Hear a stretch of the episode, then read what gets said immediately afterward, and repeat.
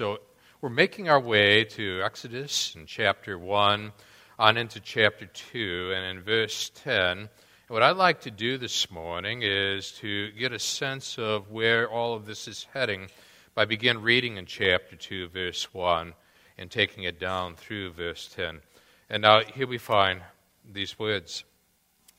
Now a man of the house of Levi married a Levite woman. And she became pregnant and gave birth to a son. And when she saw that he was a fine child, she hid him for three months. But when she could hide him no longer, she got a papyrus basket for him and coated it with tar and pitch. And then she placed the child in it and put it among the reeds along the bank of the Nile. His sister stood at a distance to see what would happen to him. Well, then Pharaoh's daughter went down to the Nile to bathe, and her attendants were walking along the river bank. She saw the basket among the reeds and sent her slave girl to get it. She opened it and saw the baby. He was crying, and she felt sorry for him. But this is one of the Hebrew babies she said. Then his sister asked Pharaoh's daughter, Shall I go and get one of the Hebrew women to nurse the baby for you? Yes, go, she answered. And the girl went and got the baby's mother. Pharaoh's daughter said to her, Take this baby and nurse him for me, and I will pay you. And so the woman took the baby and nursed him. And when the child grew older, she took him to be Pharaoh's daughter. And he became her son. She named him Moses, saying, Well, I drew him out of the water. So, what we're going to be doing is we're going to be looking today at chapter 1, verse 1 through chapter 2, verse 10. That was a highly oppressive time period politically wasn't it? And it seemed as though the culture of death was the norm. And what we need to find are some courageous women in this story who would present the alternative, a culture of life, and be willing to make the tough ethical decisions necessary to promote life in the culture of death and to do it in a way that would truly honor God. So this morning, if you're a mother, and you're looking at the various challenges and the tensions of raising child children in this culture. I think we've got a model here. We've got an example for you to be able to follow but we're going to have to dig in and we're going to have to draw out the principles that are here so that no matter what stage you are finding yourself in parenting wise you're going to be able to look at this and say well god has given us as a pattern a model to be able to use to further His glory and His honor. But before we do that, we're going to take time to look to our Lord, of course, in prayer. So, Father, what we want to do now in these serious times is to look seriously into your word, to be able to understand better in a very practical way how to be able to apply these principles, these truths to the times in which we live changeless truths for changing times. We need to be incredibly aware of the changing times and diagnose them well. But we need to be committed to the changeless truths of your word and apply it well. Now, Father, you know the needs that are here. And a, a day like today, there are going to be various emotions there are going to be some who've just brought children into this world. There are going to be others who've just lost their mothers this past year. There have been births and there have been deaths. There are those that are trying to train their children and raise them in the ways of the Lord. There are those, Father, who have now released their grip, and the child is an adult on own and all we can do now is to serve as mentors and resource people and trust you, Father, to continue to do a great work within that heart. So we're, we're across the spectrum in terms of our experiences this morning in these services. But what we need is that constant. We need that one who is there for us at our point of need. We need Jesus. So, Father, warm these hearts of ours and engage these minds of ours as once again we come here to see Jesus and Him only. We're praying these things again now in Jesus' name. Amen. As I was preparing to come to Wisconsin years ago, Dennis Rainey and Barbara Rainey, they sent a book to me, and it had a lot to do with the whole area of family life. And Barbara tells a particular story that has always stood out in my mind with the way in which a mother relates to her children. A couple built a home on the banks of a small pond at the headwaters of a creek in Florida, not far from the Gulf of Mexico. Their 12 year old son Michael loved to snorkel in the two acre pond. And one evening, at, as twilight fell, he and his two cousins, Kelly and Jill, went for a swim just after dinner. Kelly decided to come ashore, but the other two youngsters remained behind, continuing to enjoy the wonders of snorkeling in the clear waters of the pond. She goes on to write Oblivious to any danger, they were unaware that a huge alligator was bearing down upon them. Neighbors spotted the beast and tried to distract it with shouting and clapping which alerted Jill, who managed to make it to shore. But Michael, head under water, could hear nothing as he floated peacefully, peering at the rocks below. The alligator lunged for Michael's head. As its jaws snapped shut, its teeth slashed a six inch wound in his scalp and ripped the snorkel mask from his face. Miraculously, the boy's head came free, and he began swimming for shore as fast as the huge flippers on his feet could move him. Only momentarily diverted, the alligator spotted the boy and was after him again. By this time, his mother had heard all the screaming and came running to the water's edge, where she saw her son only 20 feet away in the race against death. He was swimming as fast as he could, but the alligator was gaining on him every second. The mother reached out to grasp her son's hand just as the beast opened its huge jaws, snapped them shut on the boy's left leg. What followed was a grim tug of war between the 100 pound mother and the 400 pound, 11 foot alligator. Clutching her boy's hand in a death grip, she pulled with superhuman strength, and suddenly, unaccountably, the beast let go. Perhaps the 18 inch rubber flipper on the boy's foot was the cause. No one's sure. But the frantic mother dragged her son out of the water up the bank to safety as the alligator sank back into the pond with what, this called? A, a disappointed look on his face. Three months later, Michael, his wounds completely healed, showed a visitor the spot where the attack took place. There were few outward signs of his brush with death. The scar on his scalp was now covered by his hair, and his left leg, broken by the force of the gator's jaws, had mended. Scars on his calf and ankle were covered by his socks. Proudly, however, he showed the visitor three small scars on the back of his right hand, inflicted not by the alligator, but by his mother's fingernails. She had literally drawn blood when she pulled him from the jaws of certain death. And when I came across that story, I thought about the courageous women of Exodus chapter 1. And I'm thinking about you all today. I want to talk about courageous women this morning. The women that are here and the women that raised us. We want to understand them. What makes them tick? Why are they the way they are? What motivates them? What drives them to be who they are and what they want to be for God's glory?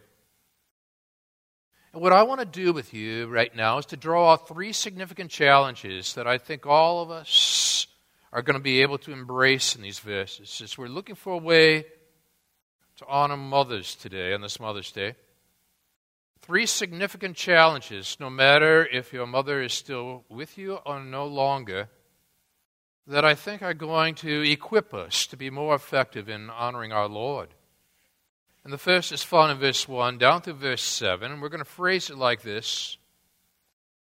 Number one, to seek to understand, seek to understand the generational influences upon your mother.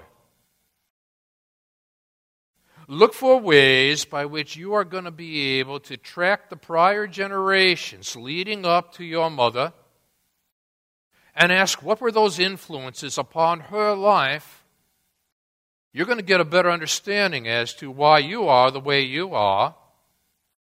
And furthermore, you're going to get a greater understanding as to how God was working through those generations, leading you to the point with where you are at today. So I want you to go back in time with me now. And I want you to start tracking prior generations.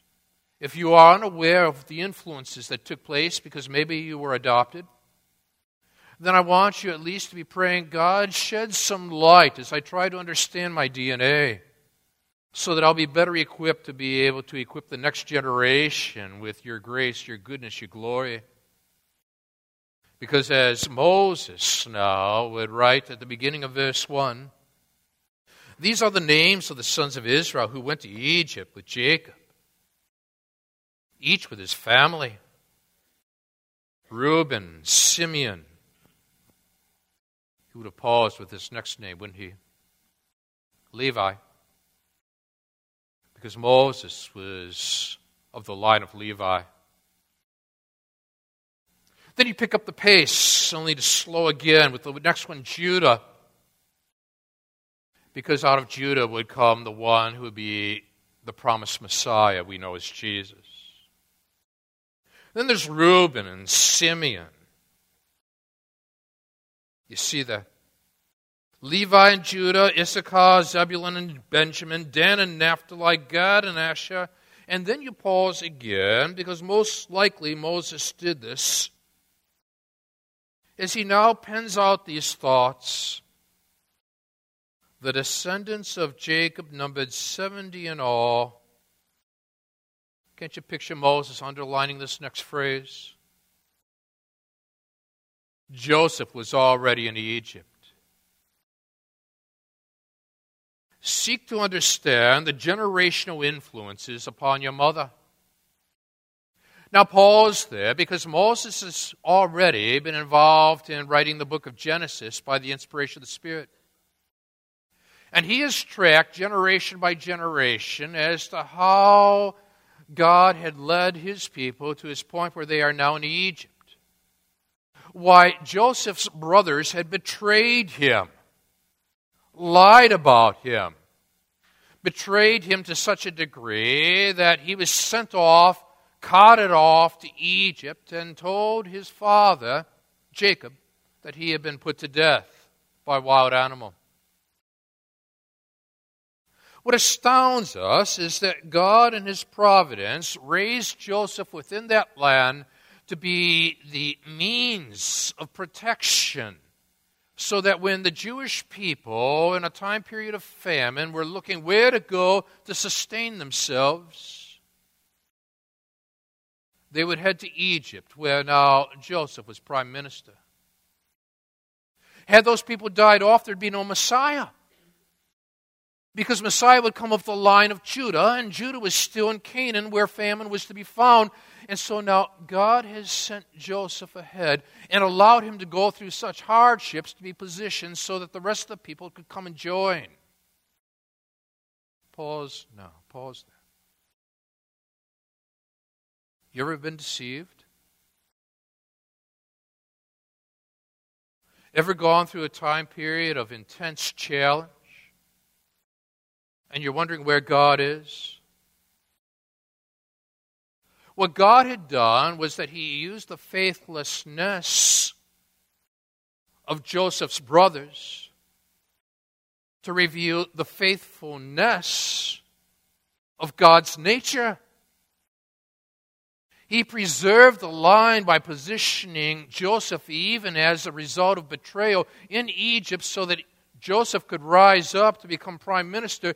And now the brothers come into Egypt, and the line is preserved, and God is using Joseph to minister to the brothers who had been faithless to him. Have you ever been challenged to be faithful to one who is faithless?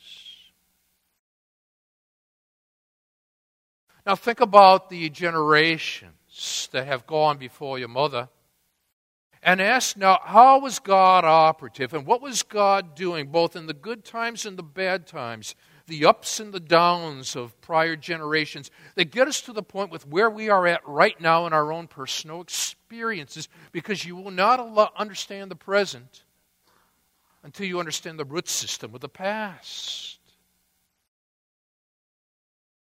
As Moses now reflects upon that phrase, Joseph was already in Egypt. We call this God's providence. Pro video, video, Latin, which means that not merely is God watching you, it means that God is watching out over you. get the word video in providence.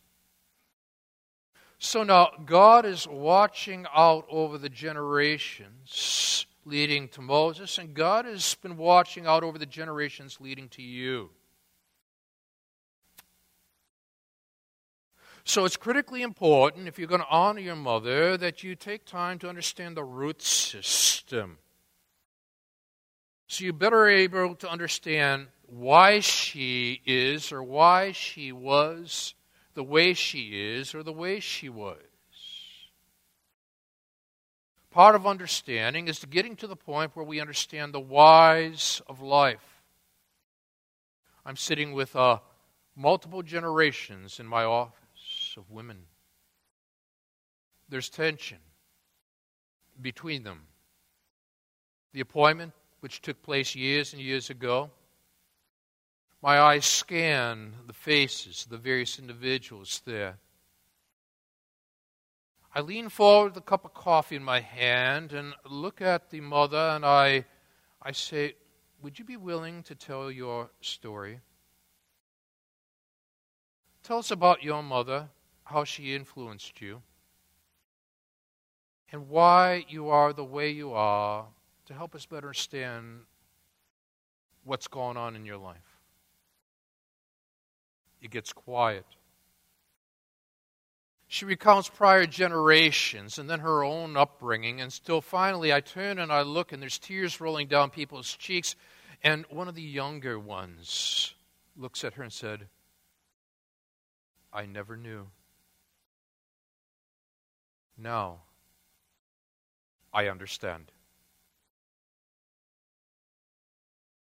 One of the great gifts on Mother's Day is to be able to produce a capacity to be able to say, I understand you, which tells her that you've took time to understand.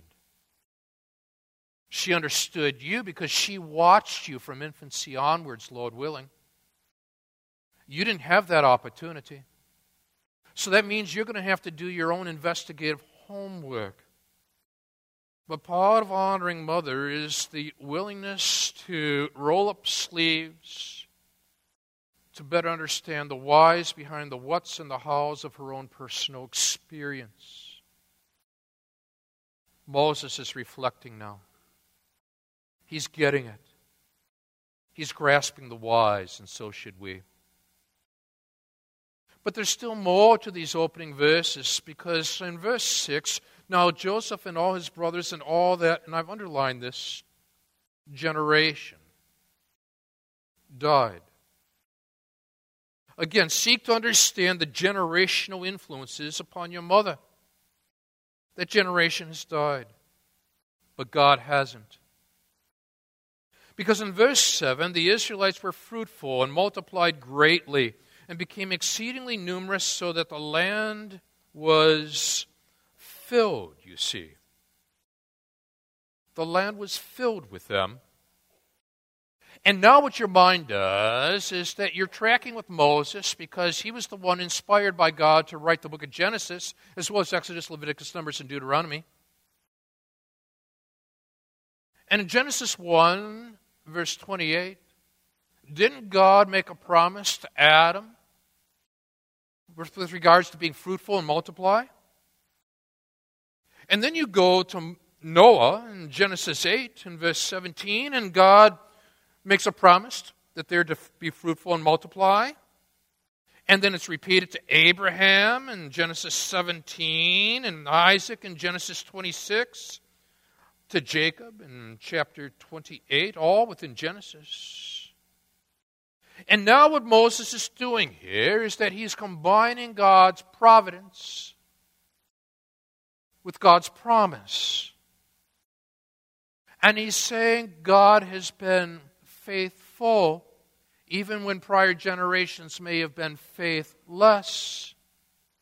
And I can, I can trust this kind of God, even when the culture seems to be so godless.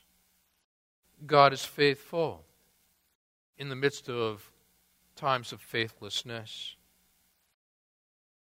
And I've thought about that when I occasionally read and reread the story of Augustine,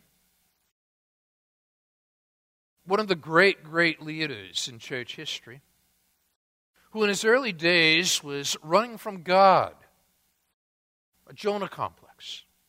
Didn't want anything to do with the faith that her, his mother had and the God that his mother trusted. So he told her eventually he was going to go to Italy to teach. And Monica, by that point, was a widow, continued to pray for her son's salvation. She was so convinced that if only he would have stayed put in their region, he would have come to saving faith. But now he was leaving for Italy, and that's not the place at that stage of life, in that time period, you wanted your, your children to go. But you see, God's there.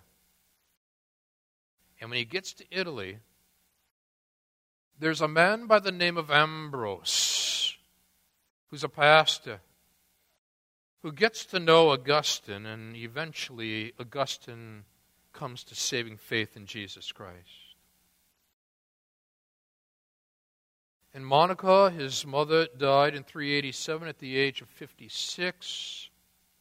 And in Augustine's confessions, he spoke of his mother, now gone from my sight who for years had wept over me, that I might live in your sight. Oh my God. Mom's your burden for a particular one in your family? And you're saying, in essence, not Italy. You've got your own concept of what an Italy might be for that child. And you're saying, Lord, I really don't want to see that, that child in that setting, in that position, in that gathering. Do you realize that God is all present? And that God is in the Italies of your life? And the Italies of your child's life? And can you understand the connection you see between God's providence and God's promise? And are you willing to embrace it? And are you willing to be a student to understand the generational influences that that led up to your mother so that you can honor her in a way that not merely you can say, I know her, but I understand why she is the way she is. Or you're able to say, if she's passed on, I've done my homework and I understand why she was the way she was, so that you honor her memory. Critically important. It brings a sense of biblical health to the family unit and to the person's soul. So we're looking at this now and we're examining this, and Moses is, is doing his homework. The first challenge seek to understand the generational influences upon your mother, verses 1 through 5, God's providence, God's providential influence upon her. verse 6 and 7, God's promise, God's promissory note regarding her. Now, as you do that, you and I are on this quest because we want to become biblically wise in this difficult culture you and I find ourselves in. So now here's the second challenge that emerges, beginning in verse 8 down through the end of chapter 1. Then, number two, you and I are challenged to seek to understand the critical issues confronting your mother. The critical issues confronting your mother. In these verses now, mothers in particular, we're going to be confronted with life and death situations, and they're going to unfold for us verse by verse. Now we pick it up in verse 8. Then a new king who did not know about Joseph came to power in Egypt. Now, this new king was part, evidently, of a people group known as the Hyksos. H Y K S O S who overran militarily the prior regime. And so they would not have known the story of Joseph and his brothers. So there is a lack of memory here. And generally, I find that one of the big challenges in people groups and in family connectedness is the sustaining of the memory. But here we have a situation now, politically, where there is a new king who did not know about Joseph. He doesn't know about the God of Joseph. He does not know about God's grace to Joseph and how God preserved God's people by positioning Joseph in that land so that God's people could grow and multiply in keeping with God's promise. What I want you to see unfold now is the political landscape and try to transport it into 2013. Look, he said to his people, the Israelites have become too numerous for us. Isn't that what God had planned all along in those promises again and again in the book of Genesis? Be fruitful and multiply? In other words, now politically, he's going to try to position himself against God's promise. Try to do that one. Come, we must deal shrewdly with them, or they will become even more numerous. And if war breaks out, we'll join our enemies, fight against us, and leave the country. Now, here is the political challenge of the hour for him. He needs the Jewish people economically. They are the source of productiveness in the land. But he is simultaneously threatened by them militarily because he is concerned that they will ally themselves with another regime because the Hyksos have come and taken over and they feel extremely vulnerable. So, what is the leader going to do? He's going to implement now oppressive policies against God's people. So, beginning in verse 11, you and I are informed they put slave masters over them to oppress them with forced labor. They built Pithom and Ramses as store cities for Pharaoh. Those were places for both provision and military preparation. But now, what I want you to see here is what happens when you try to go against the will of God and fight against the promise of God whether it be politically or personally. But the more they were oppressed, the more they multiplied. I can imagine Moses pausing now and smiling as he thinks about how the government was trying to stifle biblical faith. The greater the heat, the greater the expansion. Here it comes. And so now, here we find that this leader is oppressing, but they are multiplying, they are spreading. The Egyptians came to dread the Israelites. So what do they do? They welcome them all the more ruthlessly. A very intense word in the Hebrew. They made their lives bitter. Now, when you and I take a Passover meal together, next year we're going to have a Seder right before Easter. Part of the Seder is partaking of what are known as the bitter herbs.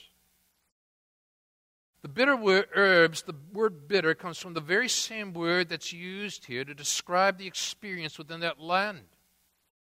They made their lives bitter with hard labor in brick and mortar and with all kinds of work in the fields. And all their hard labor, the Egyptians used them ruthlessly. And there is a painting on a tomb in Egypt right now that visualizes this very scene. Archaeological evidence to back up the historical realities. This was the first organized persecution in verse 8, down through verse 14. Now, the people may be saying to themselves, Where's God? And perhaps right now we might be saying something similar.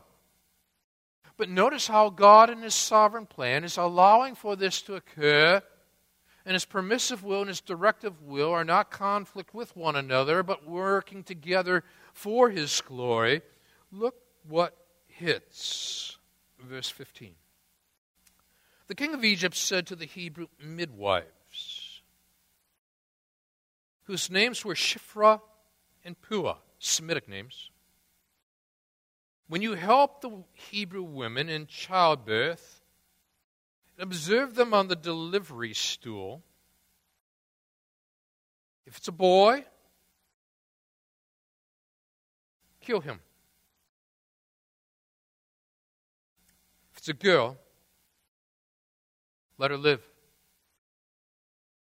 Don't underestimate what's going on here. What happened in the Gospel of Matthew? Herod tried to have the baby boys put to death. What is the rationale behind all this?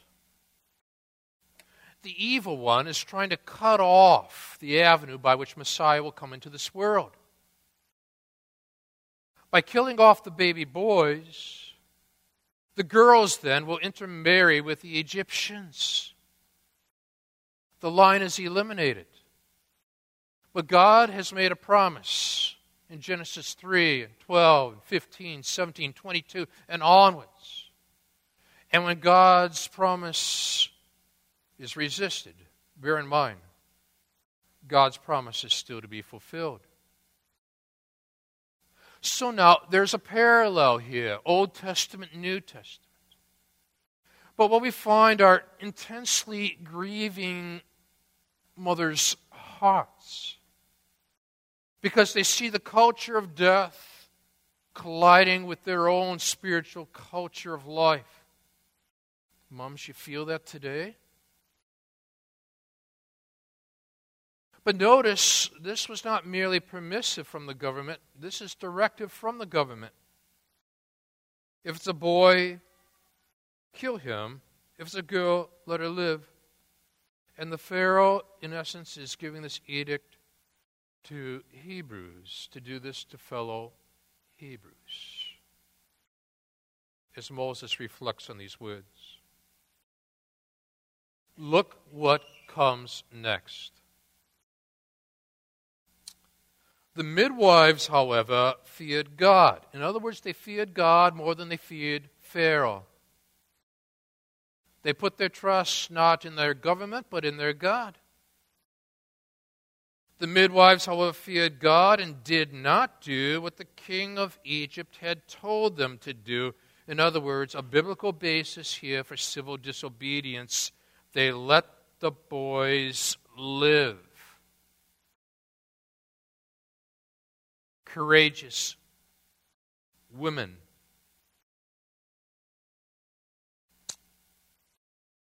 Now we've got a new challenge.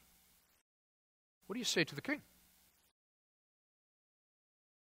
The king of Egypt summons the midwives and asks them, Why have you done this? Why have you let the boys live? Look at the answer. The midwives answered Pharaoh, Hebrew women are not like the Egyptian women. They are vigorous and give birth before the midwives arrive. I can almost picture them winking at each other as they say this, smiling. But now you and I have got to ask ourselves some questions about the ethics of this story. Because we're told in verse 20 so God was kind to the midwives, and the people increased and became even more numerous, continuous fulfillment of what God promised in Genesis. And because the midwives feared God, he gave them families of their own. Question Did God bless the midwives for lying? No. The answer is no. God blessed the midwives for fearing God, not for lying. A few recommendations here in the whole issue of ethical decision making. One, God is the God of truth, not the God of lie. He expects the means and the ends to be consistent in the area of integrity. Number two, because of Pharaoh's edict regarding matters of death. We've got to understand that God would have called the midwives then to give sufficient information, but not exhaustive information. Sufficient information for the sake of the king. But because he had so compromised his soul, he was no longer in a position, by God's grace, to hear exhaustive information. He's given sufficient information, but not exhaustive, so that these women were able to preserve life. Remember the Garden of Eden, how lie and death are joined together in that temptation story. The blessing falls upon the midwives not because of the lie, but because of the fact that they feared God and their faith was revealed through their fear of the Lord rather than their fear of the government. And so these kinds of narrative passages are descriptive, not prescriptive. They tell us what happened. They're not endorsing all the methods regarding why and how it happened. And God blesses them for their faith, not for their lie which is the very same approach used in understanding Rahab in Joshua chapter 2. So, what we do here now is we understand the integrity that God calls upon the men and the women and the families and the culture in which He's placed us in to be able to live for Him and serve Him. Now, once you've thought this through, and I want you, if you're a mother this morning in particular, to ask what are the ethical issues? What are the big challenges that I and my children are facing? What am I modeling? What do they observe when they see me facing the big, tough decisions of life? All of us are being challenged now to seek to understand this woman. The generational influences upon her, verses 1 through 7 the critical issues confronting her, verse 18 through 22. Now, thirdly, here's our third challenge seek to understand the personal faith of your mother, chapter 2, verse 1 through 10. Now, we put a little giddy up into this study. Beginning in verse 1, you and I are informed now a man of the house of Levi married a Levite woman. This is the culture they're in. She became pregnant, gave birth to a son, and I can feel the angst in their life. How are we going to handle this crisis? How do we remain faithful when the government is so faithless? When she saw that he was a fine child, she hid him for three months. But when she could hide him no longer, she got a papyrus basket for him, same Hebrew words which are used to describe Noah and the ark in Genesis. Coated it with tar pitch, then placed the child in it and put it among the reeds along the bank of the Nile, which is fascinating to me because the river Nile was viewed as one of the gods of life in the Egyptian pantheon of gods. So now, as Moses writes this, he sees the ironies here. He sees this powerful story unfolding, and he's allowing for the faith of his mother to percolate as he ponders the, the initial entrance into this world.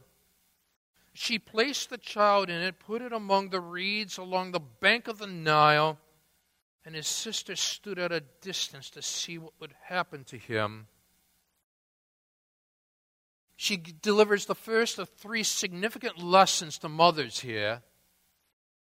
That in verse 1 through verse 4, through faith, the mother is called to protect her child, which she does.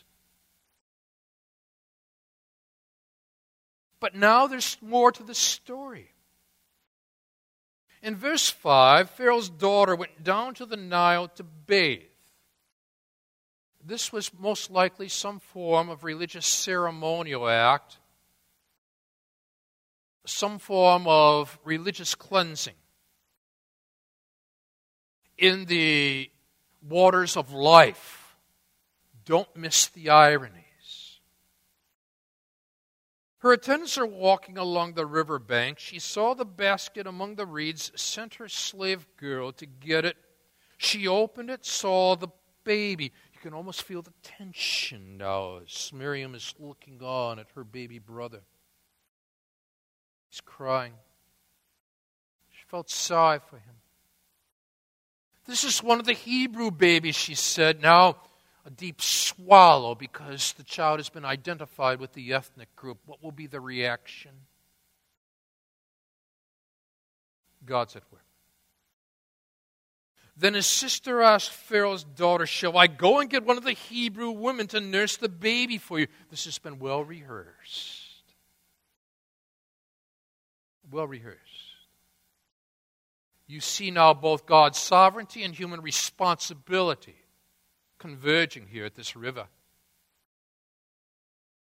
Yes, go, she answered, and the girl went, got who? The baby's mother. You put, see the smile on Moses' face now as he's gotten to this second chapter. He's thinking about his mom's faith. Pharaoh's daughter said to her, Take this baby and nurse him for me, and I'll pay you. Imagine that, moms. You get paid for nurturing your child. So the woman took the baby and nursed him. There's a second lesson. We said the first was that through faith you're called to protect your child in verse 1 through 4. The second lesson? Through faith you're called to nurture this child in verse 5 through 9. Irony of ironies, verse 10. When the child grew older, she took him to Pharaoh's daughter, and he became her son. She named him Moses, saying, I drew him out of the water. And now, the very political center that was so positioned and determined to put Hebrew boys to death is raising this baby boy who is Hebrew to assure them of life.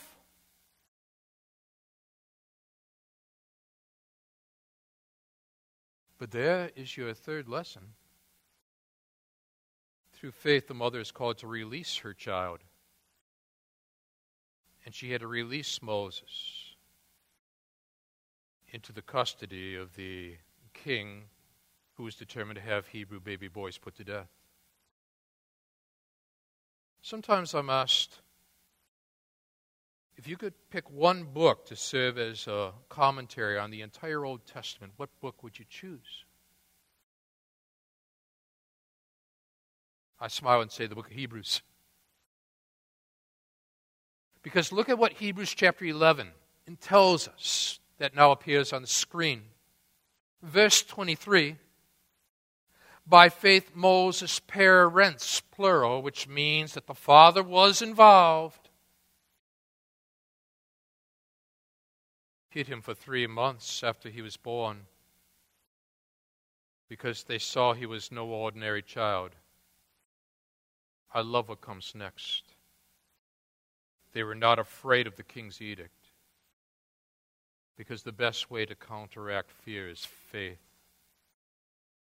And there you see the personal faith of your mother. So you see the challenges we face, the generational influences, the critical issues, the personal faith. Take some time to understand her, study her, learn her. If she's still alive, spend time talking with her about these three significant areas. If she passed away, ask God to reveal insights regarding these areas and the way in which you can take these insights and impact still the next generation and all the other people that God has placed you among in order to be able to impact them for God's glory. This lady is tougher than an alligator, you know. And there's a boy with marks to prove it. Let's stand together. And Father, we praise you and thank you on this Mother's Day. A broad based survey of these verses, but I pray some practical application from these verses. So, Father, we want to affirm the mothers. I pray for fathers that they will find ways to affirm those who are mothers as well. I pray that the children with sleeves rolled up now will find various ways to equip themselves to understand their mothers and the generations of women prior to them so that they're better equipped to value the God who's been at work, continues to work, so they can serve you wholeheartedly. So thank you, Father. And as we seek to honor mothers, most significantly, we've sought now to honor you. We praise you in Jesus' name. Amen. Happy Mother's Day.